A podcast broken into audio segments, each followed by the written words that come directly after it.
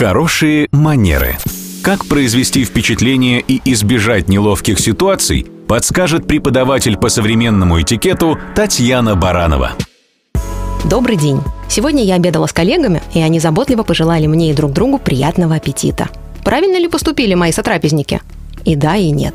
С одной стороны, в нашей культуре так принято, и это можно расценивать как заботу об окружающих. С другой стороны, например, во Франции, это мовитон. Пожелание приятного аппетита для французов – это прежде всего отсылка к физиологическому процессу пищеварения. Так может сказать разве что повар своим гостям, в надежде, что все приготовленные им угощения придутся трапезникам и их желудкам по вкусу. Кроме того, есть теория, что пожелание приятного аппетита пришло на смену обязательной молитве перед едой. Так что, по сути, сейчас оно уже не несет особой смысловой нагрузки. Хорошим тоном, например, будет пожелать присутствующим за столом приятного вечера, если это, конечно, ужин. Не будем напоминать соседям по столу о переваривании пищи. Будем вежливы друг с другом. Хорошие манеры. Хорошие манеры. Как произвести впечатление и избежать неловких ситуаций, расскажет преподаватель по современному этикету Татьяна Баранова. Добрый день. Искусство ведения светской беседы, или по-английски small talk, доступно, к сожалению, не каждому. Предлагаю сегодня сделать эту миссию максимально выполнимой. Итак, условно можно выделить два вида small talk. Первый вид – легкий разговор, призванный скоротать время и продемонстрировать дружеский настрой. Вид номер два – непринужденная беседа, целью которой является лучше узнать незнакомого человека, чтобы потом перейти к основным темам встречи. В обоих случаях настоятельно не рекомендуется обсуждать такие темы, как политика, религия, финансы, здоровье или даже личная жизнь как самих собеседников, так и других людей. Все эти темы могут вызвать неоднозначную, а порой крайне негативную и даже агрессивную реакцию со стороны вашего собеседника. Не искушайте судьбу. Поговорите о природе и погоде. Да-да, эти темы актуальны во все времена. Обсудите достопримечательности и путешествия, вспомните любимую книгу, театральную постановку или фильм – если обстановка располагает, можно поговорить об изысканной кухне или хобби и увлечениях.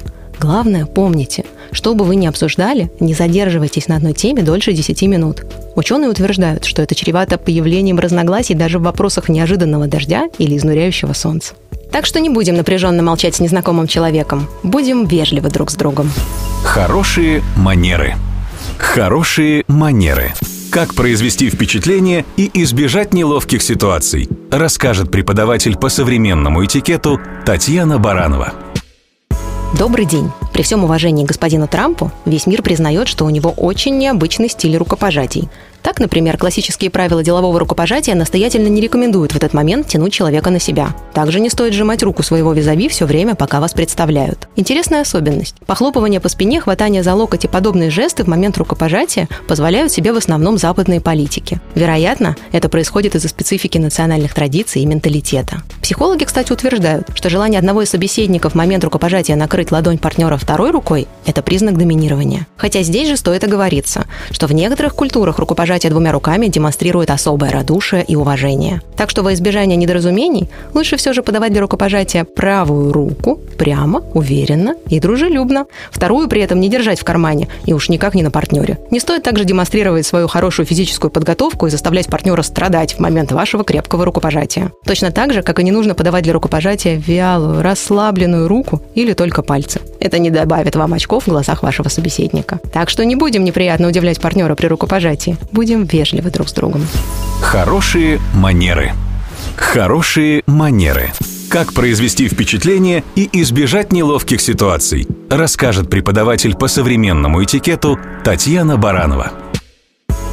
Добрый день. Приближается время обеда. А для деловых людей нередко это означает, что появляется прекрасная возможность совместить приятное с полезным пригласить на бизнес-ланч делового партнера и при этом не только утолить голод, но еще и решить некоторые рабочие вопросы. Ничто так не сближает людей, как совместное пение, молитва и трапеза. Так что те бизнесмены, которые пользуются преимуществом бизнес-ланча, делают все абсолютно верно. Кроме того, этот формат встречи удобен еще и тем, что этикет не обязывает готовить какие-то специальные приглашения. Достаточно всего лишь звонка или даже короткого сообщения партнеру. Ресторане важно не расслабляться в свободной обстановке и не уходить в сторону от поставленной цели. Помните, что бизнес-ланч не должен продолжаться более полутора часов. К обсуждению деловых вопросов, как правило, переходит после основного блюда. И это вполне логично. Неудобно разговаривать на голодный желудок, да еще и с набитым ртом. Если у вас много тем для обсуждения со своим партнером, постарайтесь ограничиться для бизнес-ланча максимум двумя. Так как бизнес-ланч – это не официальный деловой прием, а вполне себе демократичный способ решить определенные задачи в рабочее время в чуть более расслабленной обстановке, не берите с собой на встречу много коллег. Идеальный вариант – обед один на один.